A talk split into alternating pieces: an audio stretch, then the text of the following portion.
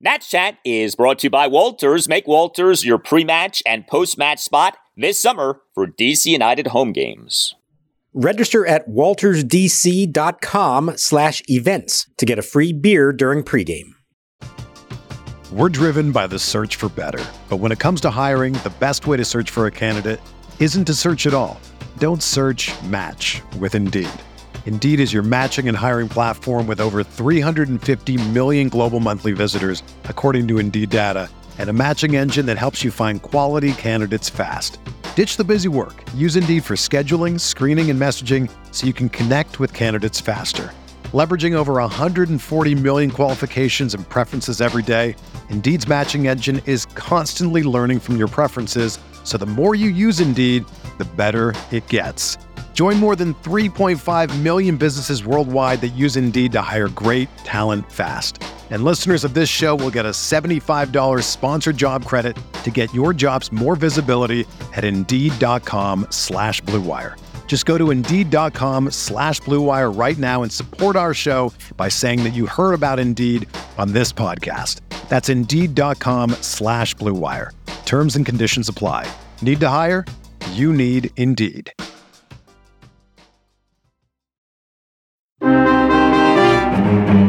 Swinging a long drive to right field. Back on this one, Melendez to the warning track at the wall. He leaps and it's gone. It's down in the Royals bullpen for a three-run homer for Corey Dickerson. Nationals are back in front, five to two. Two down, bases full. The pitch. Curveball, ground ball, base hit inside the third base bag and down the line. Cole scores. Abrams will score. Thomas to third will stop. And in at second with his second double of the inning is Luis Garcia. The Nationals seven, the Royals two. They've scored six. And a line drive base hit right field. Thomas will score. Garcia headed home. Melendez throw toward the plate is not in time. Garcia scores standing. It is 9 to 2 Nationals. Here it is. Swinging a fly ball deep left center field. Way back it goes. Garrett to the track. At the wall he leaps. And this one is gone. It's now a one run game. The Nationals 9 and the Royals 8. Now the setting. Cross delivers. and a fly ball toward the left field line. Slicing. Long run for the left fielder. Can't get it. Bounces off the sidewall and foul ground and all the way out onto the wall in front of the bullpen. Garcia scored. Meneses coming to the plate. He will score. And into third with a triple is Jeimer Candelario. And the Nationals in double digits now lead by the score of 11 to 8. 1 0 delivery. Swinging a line drive, base hit to left. Two six hit games in Nationals history. And the second one belongs to Luis Garcia. Another hit the opposite way to left field. They keep pitching him out there. He keeps smacking the ball to left field. It's his fourth single of the game to go with two doubles. And he ties the club record. Six hits in a game. And on top of that, six for six. And welcome to Nats Chat for Saturday, May 27th, 2023, along with MASNsports.com Nationals insider Mark Zuckerman, who was at Kauffman Stadium in Kansas City, Missouri. I'm Al Galdi, host of the Al Galdi podcast. So the Nats on Thursday played a wild game. We talked about that game on the last installment of this podcast, that 8-6 loss to the San Diego Padres at Nationals Park. The Nats in that game overcame a 5-1 seventh inning deficit with a five-run seventh, but then blew a 6 5 ninth inning lead. Well, the Nats on Friday night played another wild game, maybe even a wilder game, depending on how you want to define wild, but a 12 10 win at the Kansas City Royals in a game in which the Nats and the Royals combined for 22 runs, 28 hits, and 14 walks. Luis Garcia went 6 for 6. The Nats, off that five run seventh on Thursday, had an eight run sixth on Friday night. But the Nats won here. They're now 22 and 29. The Royals, they're not so good. They have the second worst record in the majors at 15 and 37. But Mark, uneventful these last two Nationals games have not been. Yeah, I thought I left you guys to deal with the crazy one on Thursday in my absence. No, this one was right up there with it. The result was better, but the process to get there was maybe even crazier. If I had told you entering the day that we were going to be talking about Chad Kuhl recording a five out save, what would you have thought? Uh, I would have said to myself, is that good or bad? I, I can't figure that right. out. I'm still not sure if that's good or bad, to be honest with you, but the Nats did win. It was so odd because you had this eight run six on Friday night, which was spectacular, that eight run six, but you ended up needing a three run eighth to preserve the bullpen. It was remarkable how this game was playing out. The Nats looked like they were going to cruise to a blowout win. Instead, the game ended up being close and then got back to being maybe not a blowout, but blowout ish.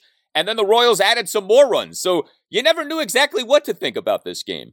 No, and that's why I'm still convinced it's not over yet. I expect I'm going to look over my shoulder and Bobby Witt Jr. is going to be coming up to bat again with runners on base with another chance to hit a home run.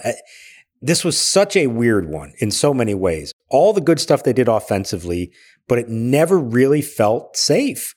And that's in part because of the issues the Nationals have bullpen wise, but particularly on this night when it sounds like reading between the lines, there were four guys unavailable to pitch in this game, including the top two late inning guys, Finnegan and Harvey. And so that left Davey Martinez scrambling along the way. I guess props to the offense. They just kept coming through with more because they needed in the end every one of those runs to come out of this thing on top. Yeah, you are essentially left with two principal takeaways. A, this Nationals offense can be great, certainly was great on Friday night. Overall, has not been great this season, but is capable of great, and we saw that in this game. But the other takeaway is the Nats bullpen is a mess right now. This bullpen is not in a good place. This bullpen cannot be trusted, and we saw more bullpen boo boos on Friday night. But no doubt, the Nationals offense in this game ended up being tremendous. I mean, you know, 12 runs, 15 hits. The Nats in this game drawing nine walks. I mean, think about that. The Nats are not a team that draws a ton of walks, yet nine walks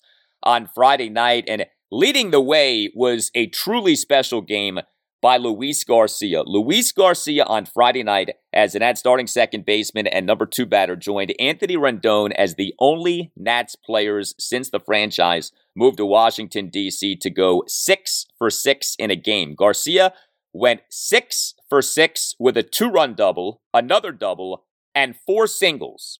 Five of the six hits were opposite field hits, and Garcia in that eight run sixth had two opposite field doubles. Yes, two. A leadoff opposite field double off the left field wall, and a first pitch, two out, bases loaded, two run opposite field double to left field for a 7 2 Nats lead. Luis Garcia looked so good at the plate in this game on Friday night. Him getting these hits seemed automatic. Him going the opposite way. I mean, he was like, you know, a Tony Gwynn or Rod Carew, the way that Garcia was manipulating these pitches and just poking them out into the opposite field. Man, what a performance by Garcia. I was going to say Tony Gwynn is what it reminded me of. Just on this one night, the ability to put the bat on the ball and guide it to wherever you wanted to put it. How often does a guy get a chance to start a rally with a double and then cap it off with another double that scores runs later on? He's actually the first in Nationals history with two doubles in the same inning. And he almost, he was one batter away from having a chance to also have two singles in a separate inning. He was on deck in the top of the eighth when Lane Thomas made the final out that could have extended that inning and Garcia could have come up again with another chance. It really was a special night. And he was really good in the field as well. And he actually mentioned that in his post game interview with us that that's what stood out to him as being most impressive, what he was most proud of from this game. There are at least two, maybe three really nice plays at second base that he was proud of. But yeah, this was the Luis Garcia game. Everything you could want. You saw in this one the benefits of a guy who is so good at putting the bat on the ball. Sometimes it's a detriment because he reaches for too many pitches and doesn't make good contact. But here he was able to keep his balance. They were not weak swings. They were good, solid contact swings and an ability to go the other way and come through in big spots. These weren't meaningless hits. Most of these were very significant in the latter half of this game to help lead them to win. So Luis Garcia, I think, in a lot of ways, captures this Nats offense this season. He can be good. He has been good at times. His overall numbers, though, are not particularly good. You know, we never really talked about this on the podcast. Luis Garcia last weekend in the Nationals winning two or three games over the Detroit Tigers at Nationals Park only played in one of the three games. And that's had the off day this past Monday. And so Luis Garcia in that series against the Tigers only ended up playing in the one game, the game one on Friday night. Davey Martinez ended up giving Garcia three consecutive days off. That was interesting and unusual. I mean, you don't often see something like that. And, you know, Davey pretty clearly felt like Garcia needed what uh, Davey Johnson used to call a mental break. You know, Luis Garcia has been up and down offensively this season. The defense, for the most part, has been good. But we saw on Friday night, I mean, this isn't like a revelation, but he really can be great as a hitter. You know, it's just a matter of being more consistent as a hitter. But the ability to be a high average, high on base guy, even, is there. Yeah, the skills are there. He did it in the minor leagues. He's done it at times in the big leagues. It's just about discipline. It's about repeating the swing. It's about maintaining balance. It's about pitch recognition, swinging at the right pitches and all that. And you know, you were mentioning Tony Gwynn, Rod Carew, obviously all-time greats there. He also reminds me a little bit, and I don't want people to take this the wrong way because I do not mean it in a derogatory way. Reminds me a little bit of Cristian Guzman when he was here with the Nationals really good contact skills. And when Guzman was good, he was, I'm, I'm, looking at his stats here 2007, 2008, he hit 328 with a 380 on base percentage one year, 316 with a 345 on base percentage and a 440 slugging percentage. He was an all star in 2008. Now, he didn't sustain that over many years of his career, but there were periods there where Cristian Guzman was doing exactly what Luis Garcia did in this game. Good bat to ball skills, using the entire field, getting the ball in the air, hitting mostly singles, the occasional double. There is value in that. It doesn't make him a superstar. And I'm not sure the Nationals need Luis Garcia to be a superstar. They need him to be a consistent offensive threat and a very good defensive second baseman.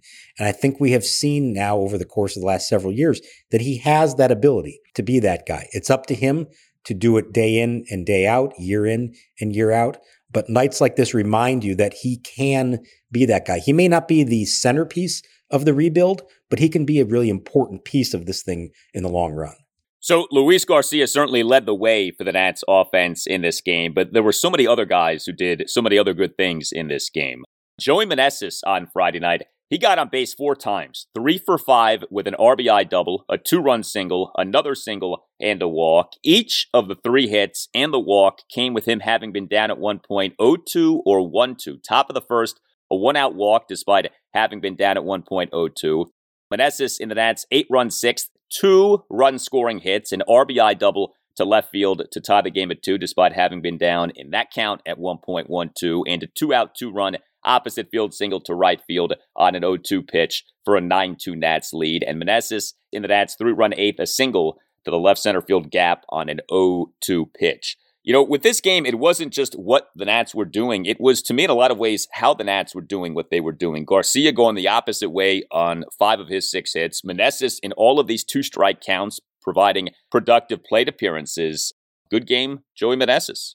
Yeah, and the kind of thing they need more from him. He's not hitting for power yet, but that's okay. If he can put the bat on the ball, and really we saw this last year when he was going very well. He was really good at just driving the ball to right field for singles and doubles, and he's doing that right now. He may not be pulling the ball for power, but he is coming through in, in some significant spots. And in his case, you had in that sixth inning, the RBI double that kind of got started after Garcia's leadoff double, and then the final blow, the two run single after Garcia's second double. So those are meaningful hits for him. And in the spot that he's in in this lineup, they need him to have meaningful hits. And then it really got lost in the shuffle, but I think the other big at bat of the game was Corey Dickerson and his three run homer. And at the moment, I thought to myself, well, that's going to be the story of this game. It wound up being a side note, but I don't want to overlook that one. That was a great at bat and a really significant home run for a guy who hasn't had a lot of opportunities yet this year to make a difference. Yeah, some big extra base hits for our Nationals on Friday night. Who says all that the Nats do is hit singles? But Dickerson in the eight run six, a full count three run homer to right field for a 5 2 Nats lead. He also had a leadoff walk in the top of the seventh inning. So Corey Dickerson, since finally coming back from the injury, has been productive and he's showing some pop, and he obviously showed some more pop on Friday nights. He had the Corey Dickerson home run, Jeimer Candelario on Friday night, one for five, but the one was a two run triple. He also drew a walk, but uh, Candelario, in what ended up being an important three run eighth inning for the Nats, a two run opposite field triple to left field on an 0 2 pitch for an 11 8 Nats lead, and yet another instance of good two strike hitting by the Nats. And oh, yeah, Lane Thomas homered again. This got like completely forgotten by the time that the game ended. But Lane Thomas on Friday night, in an Nats one run first, a leadoff home run. So another first inning hit for Lane Thomas and another home run for Thomas in May. This was a bomb to left field. He was down in that count at 1.02. Again, more good two strike hitting by the Nats. 421 feet for StatCast. Thomas for the game, one for five with the solo homer and a walk. And Thomas now for this month of May, Mr. May, Lane Thomas, eight home runs. He for this month has a 365 on base and a 629 slugging. Uh, man, again, Lane Thomas coming through in a game in this month of May. So think about it this way eight homers this month, and the month isn't over yet. We've got a few more days. Eight homers in a month is 48 for a season if you were to do that times six. Obviously, that's a ridiculous total.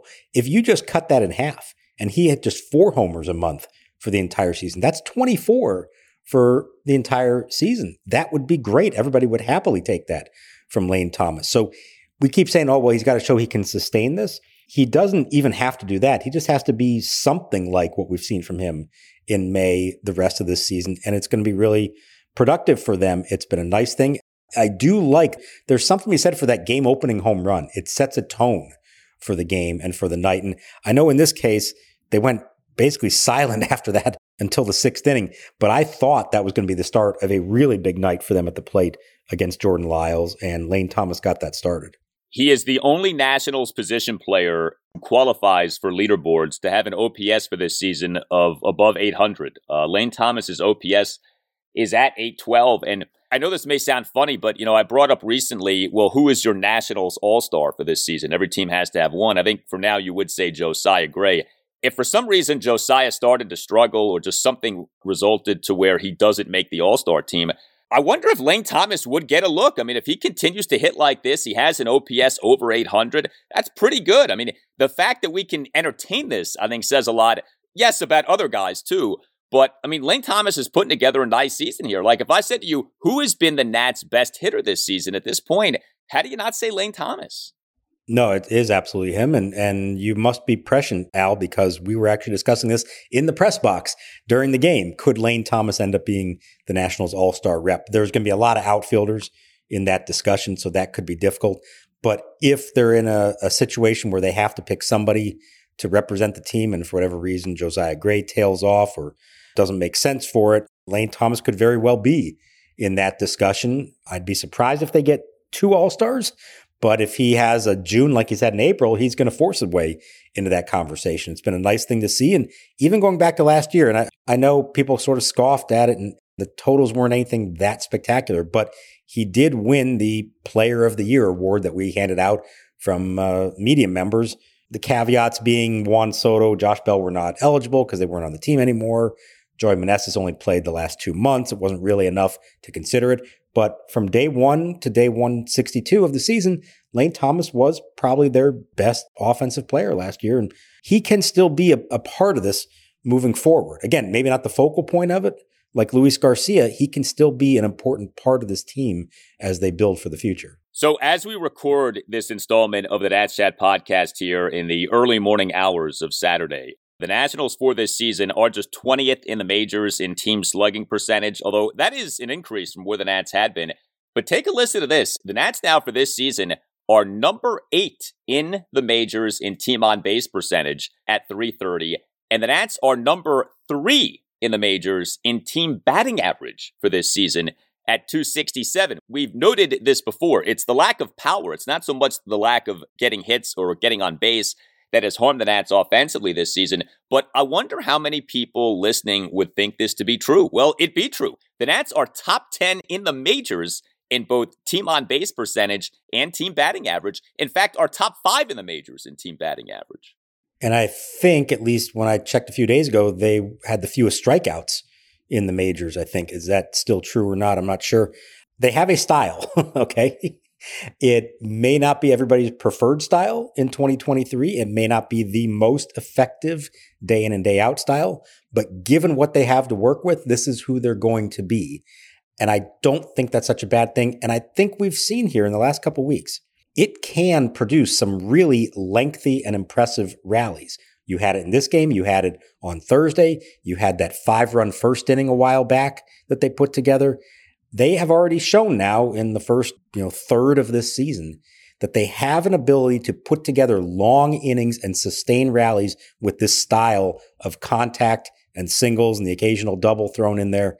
It can work. It's not there every night, but it is a path to success for them offensively. Yeah, Nats are next to last in the majors in total number of strikeouts. Cleveland is last, but the Nats have played one more game than Cleveland has played. And just to amplify your point about the rallies, you look at the Nats starting with uh, their game now two Friday nights ago. So, what was that 8 6 loss to the Tigers? Here are your Nats run totals starting with that game 6, 5, 6, 4, 5, 6, 12. I mean, those are pretty good, pretty respectable run totals here going on for about a week now. Hey, are you a law firm partner stuck on an underperforming team while the rest of the competitors are spending big and winning big? Well, Unlike Mackenzie Gore and Keibert Ruiz, you have options. You don't have to stay on your 60 win team. Nats Chat sponsor Mason Kalfas and his team specialize in placing partners and associates at medium sized and large law firms in Washington, D.C. and across the country. Mason Kalfas has recruiters in six states and has placed lawyers in more than half of the 100 largest law firms in the United States. While you may be reading doom and gloom from the legal press, many practices are red hot antitrust, IP litigation, white collar litigation, finance and direct lending, and healthcare. Because you are not under a CBA or team control for six years. In fact, staying at a firm too long is often a recipe for being underpaid. Explore your options today with Mason Kalfas. Call Mason today at 202 486 3535. That number again, 202 486 3535.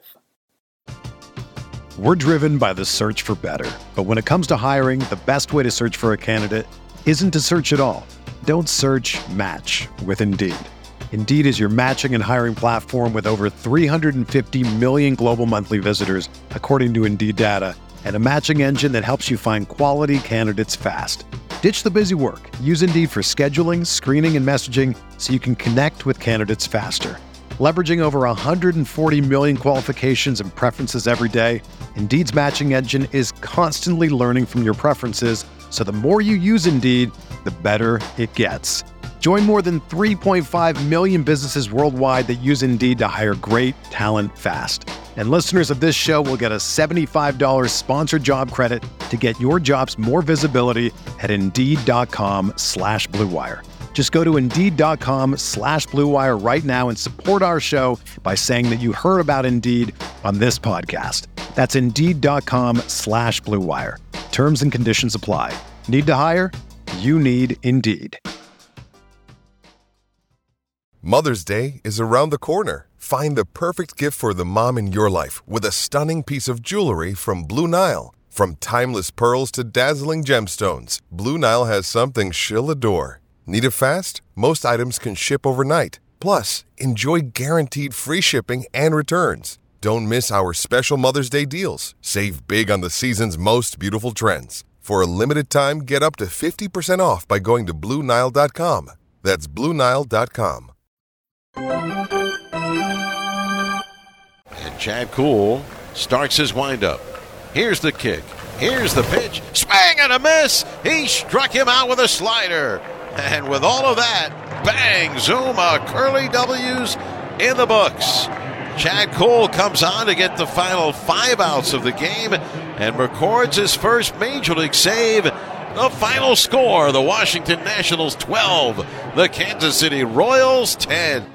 There was the Nats hitting on Friday night, and the hitting was really good. And then there was the Nats pitching on Friday night, and uh, the Nats pitching in this game was not so good. So Patrick Corbin was the Nats starting pitcher on Friday night. The final line doesn't end up truly telling you how Corbin was, but you certainly can't sit here and say that he was like really good in this game. So the final line six runs in six and a third innings. Now, he allowed three runs in six innings, so he had himself yet another quality start, but he was brought back out there to pitch the seventh inning, and he, in what ended up being a five run seventh for the Royals, was charged with three runs. He began the bottom of the seventh by giving up back to back singles and issuing a walk before recording it out.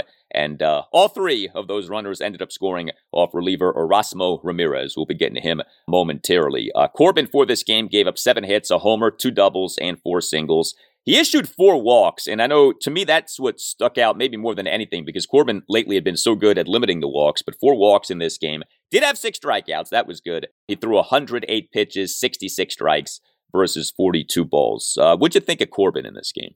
I thought when he left the mound at the end of the sixth that this was just another solid reflection of who Patrick Corbin has become this year. Not going to be great, but he's going to get the job done. He's going to give you innings and he's going to give them a chance to win with what at that moment looked like another quality start. Yeah, the walks were troublesome. Gave up a homer to Bobby Witt Jr., but who didn't in this game? And I thought, okay, that's fine. And I think in different circumstances, that would have been his night at the end of the sixth. But you had a bullpen that was severely depleted, as we found out at the end of the night. You could sort of surmise as this thing played out. Kyle Finnegan was down. Hunter Harvey was down. Thaddeus Ward was down. Andres Machado was down. They were trying to avoid using Mason Thompson. He did not pitch. He was very briefly warming near the end in case of emergency. So you put that all together, and you have Patrick Corbin at the end of the sixth inning at 92 pitches, and the Nationals, because of the big rally, up what nine to three at that point.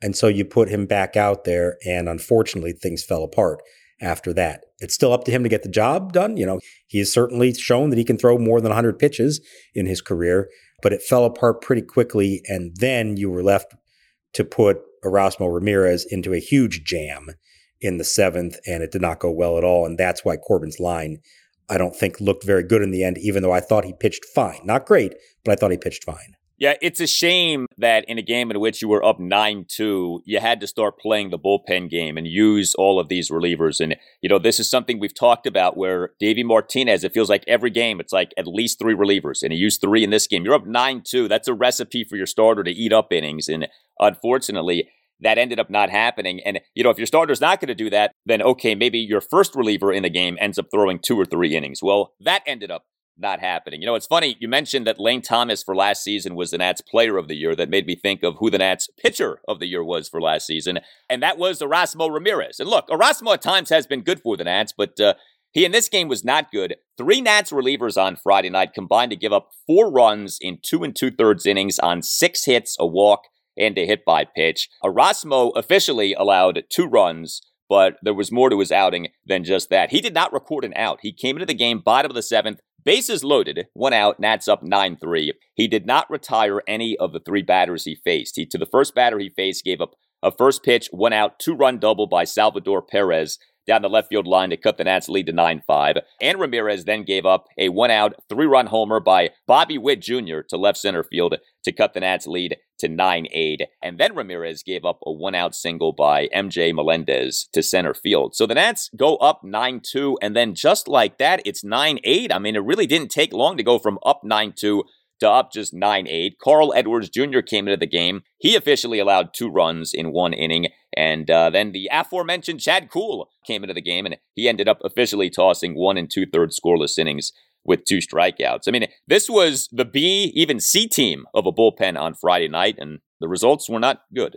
This was piecing it together however you have to do it in the end.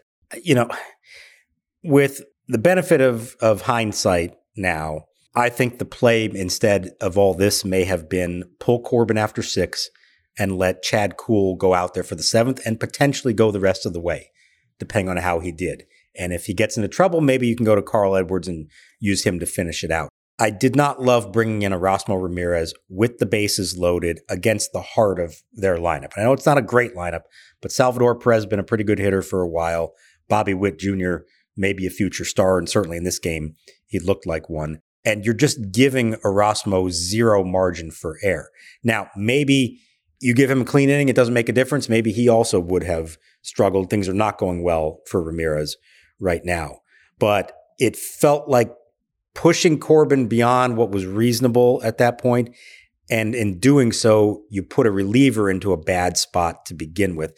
I think I would have rather just had a clean inning for somebody there. again, the options were very limited. Who knows how the innings would have played out? Not going to really go into a lot of second guessing of the manager on a night when half of his bullpen and pretty much all of his top guys were unavailable. But boy, this was a challenge to get through this game. And it's kind of a minor miracle they did actually get through it and win. And you look at things moving forward, the Nats don't have a scheduled off day until this Thursday. The Nats have two more games at the Royals, who are really bad, make no mistake. And your uh, remaining two starting pitchers for the Nats in this series are Josiah Gray and Mackenzie Gore. So hopefully those guys give you some length. But then after this series does come a series at the mighty Los Angeles Dodgers. So yeah, things could get dicey with the state of this Nats bullpen. One other item here, you mentioned Bobby Witt Jr. potentially being a future star. So a lot of talk in recent days about another potential future star, and that would be outfielder James Wood, who has been tearing it up for the Nationals high A affiliate Wilmington. James Wood has an OPS of 955 for Wilmington. The on base percentage is 390. The slugging percentage is 565. Do you think James Wood being at the major league level at some point next season is realistic? Do you think that we could be looking at that? Because this guy right now is hitting like a phenom. I think it's certainly possible. Yeah. Now he's got to show it at higher levels. He's still at A ball, and there's a huge difference each level you go up from now. I think the telltale sign will probably be coming, I'd say maybe in the next month or so. He keeps this up. I could see them bumping him up to double A and he spends the second half of the season there. If that happens, and if he has success at double A, that opens the door for some time in 2024 for him to be up here. They're not going to force that issue. There's no need to, no reason to do that. They'll let him dictate it. But if he is thriving and is showing that he can master each level, we've seen Mike Rizzo's not afraid to move guys fairly quickly and get them to the big leagues at a fairly young age. So yeah, it's entirely possible. I think the key things to pay attention to now are when is he bumped up to double A? How does that adjustment go when it happens? And can he sustain some success there for the rest of the season? If he gets, you know, two to three months of double A experience and is good there to end this season, yeah, that definitely puts him on a path to make his major league debut sometime next season. Yeah, James Wood, number seven prospect in baseball per MLB pipeline. Looking the part here so far. Also, I do, I do want to make mention of this. Cole Henry, he on Friday for High A Wilmington, another uh, minor league outing for him. Uh, he gave up one run in four innings. You tell us what you think. Hit us up on Twitter at Nats underscore chat. You can email the podcast, Nats Chat Podcast at gmail.com. Don't forget, we are accepting with open arms your tales of October 2019, your memories from the Nats run to winning the World Series. So you can send us a voice memo with your thoughts, your memories. Again, email address, natschatpodcast at gmail.com. We have a new website too, natschatpodcast.com. You at that site can listen to previous installments of the show, can also get yourself a Nats Chat podcast t-shirt. All Nationals radio highlights on Nats Chat are courtesy of 1067 The Fan. A thank you to Tim Newmark for the Nats Chat podcast music. Visit timnewmark.com. For Mark Zuckerman, I'm Al Galdi. We thank you for listening. We'll talk to you next time on the Nats Chat podcast, and we leave you with these October 2019 memories from Eric all the way in the Dominican Republic. Hey, Tim, Al, and Mark. Eric Johnson here down the Dominican Republic, your faithful listener, thinking about our 2019 favorite memories from October. And there's so many of them, it's hard to name one or two.